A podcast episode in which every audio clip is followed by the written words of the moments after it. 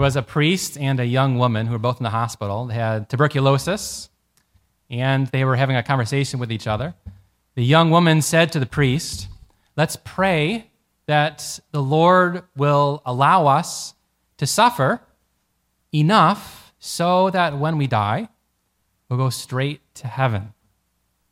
The priest said, I wouldn't dare pray anything like that. And so they both died. The woman died first, and then the priests died afterwards. However, before they died, while they're having this conversation, this religious sister, a nun, had overheard it, had listened to them have this conversation about suffering and offering up that suffering to the Lord. And after they died, this sister said that the priest came to her from purgatory and he said to her, I wish that I had been more trusting in God's mercy, in the graces that he gives us through suffering, like that young woman had done. Because if I had, I wouldn't be here in purgatory today. Today is the second Sunday of Advent. This is the time, especially in the beginning of Advent, when we consider last things of heaven, hell, death, and judgment. We have John the Baptist who is helping to get us ready for the coming of the Lord. And he mentions getting ready for this judgment, about turning to the Lord in repentance. Uh, he mentions this, this fire, this, this, this fire of judgment. So I'd like to apply that to purgatory. So Pope Benedict, and he was writing an encyclical back in 2007 called uh, or um, Saved in Hope. And he said in there that we can reason that most people, when they die, they probably don't go to hell. So, most people, there are some perhaps that do, uh, who have fully and knowingly, deliberately rejected God and His commandments. But most people, you know, we can reason don't do that. However, on the other end of the spectrum, it would say that there are probably few people that we could reason who have been open enough to God's uh, graces, accepting of sufferings and difficulties, so that they have been perfectly purified. So when they go, when they die, they go straight to heaven. They don't need further purification in purgatory. However, he said we can reason most likely that many people will first make a stop in purgatory before they go to heaven. And it's a painful stop, according to uh, many church fathers. Very painful. However, today, this morning. I'm going to tell you how you can skip purgatory. It is much easier than you might think. So, first, a quick review uh, purgatory. What is purgatory? What's the purpose of this? There's some disagreement about it amongst Christians.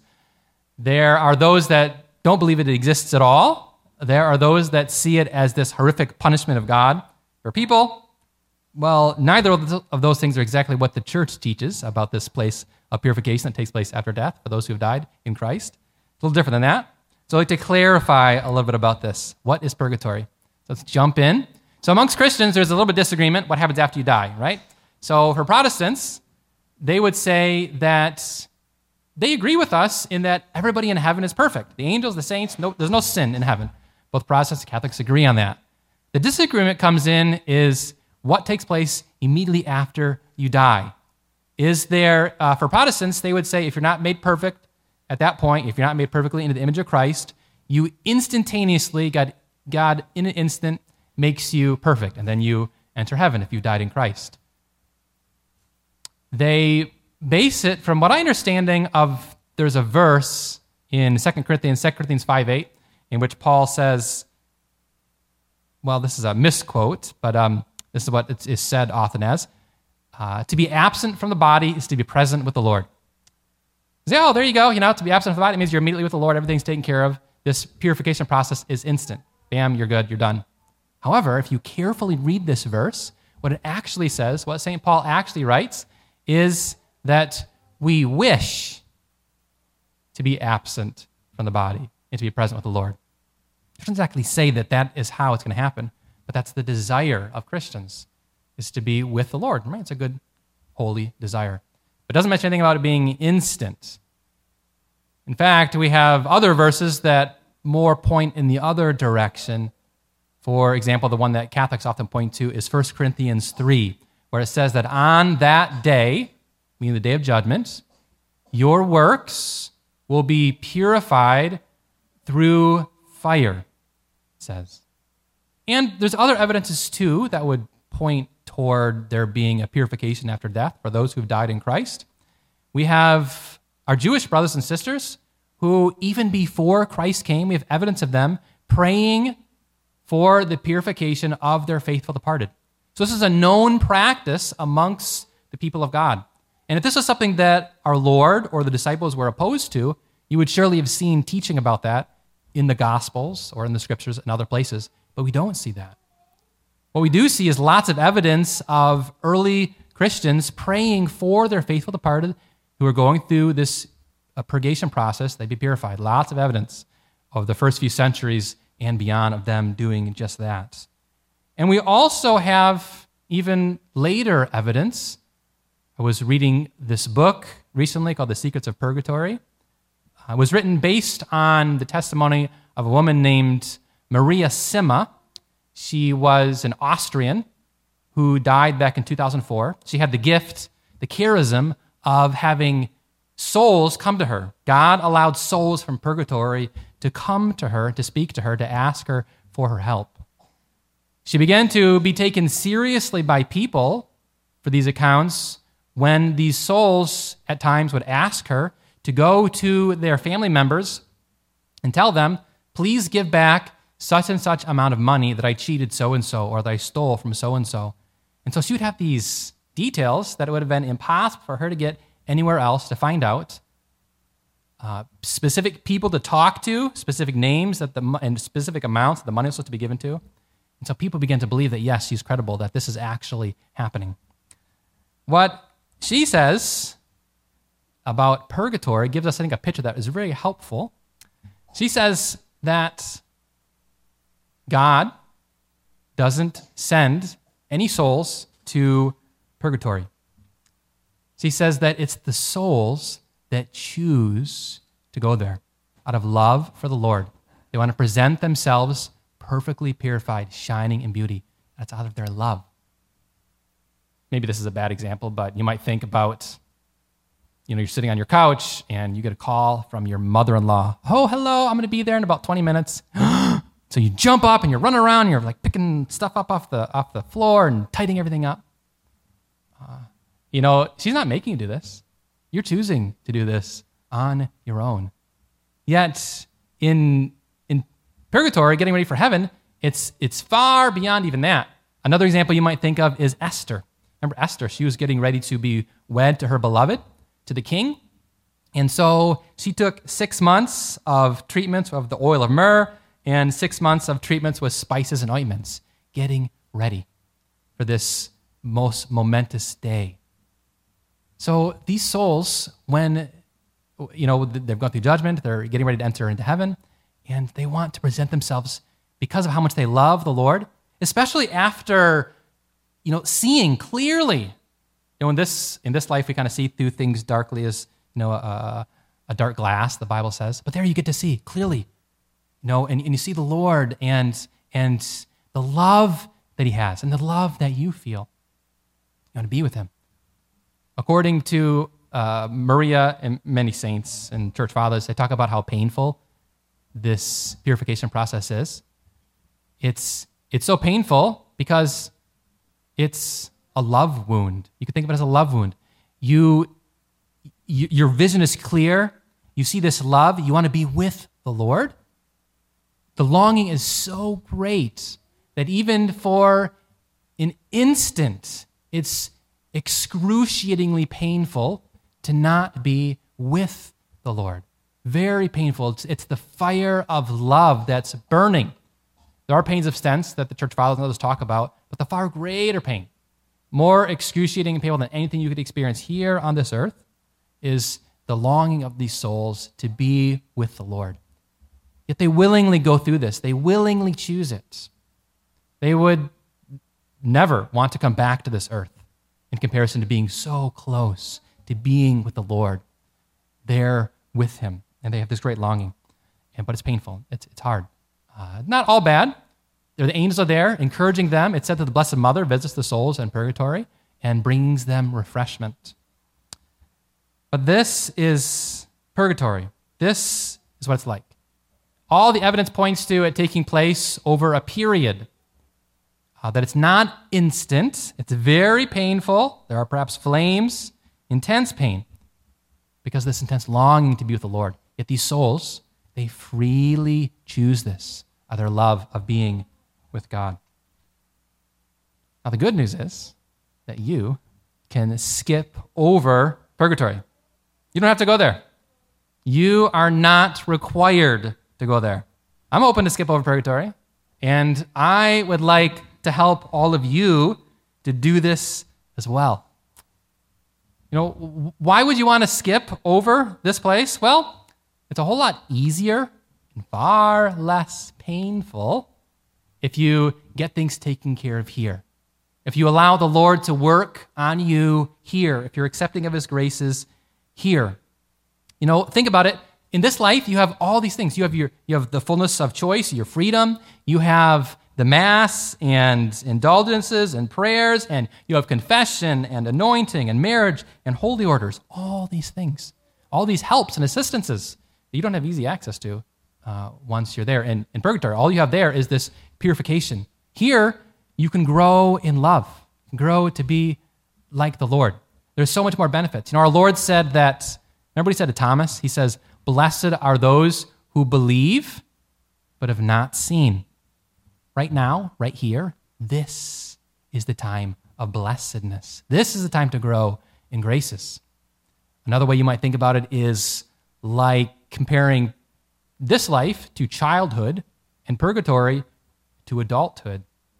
As a child, you know, kids, they get away with all sorts of stuff, right? You punch your brother, you uh, throw a tantrum, you run around naked. You know, it's a kid, right? Uh, get away with that thing. But try that as an adult, doesn't work quite as well, right? So here, it's really easy to get all these things taken care of. But in purgatory, kind of like adulthood, more painful, harder. Here you got lots of chances, okay? Uh, there you've been fully enlightened. So much more is required. It's very painful.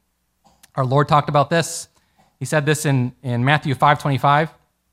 He said, work out things with your accuser while you're on your way to court. Meaning work things out here now before judgment, before you get there. He says, because if you don't, you'll be thrown into prison and you won't get out until you've paid the last penny. It's easy here, much harder there. So get things taken care of here. Now, this is this urgency that we have. And the encouraging thing is, it's a lot easier than you might think.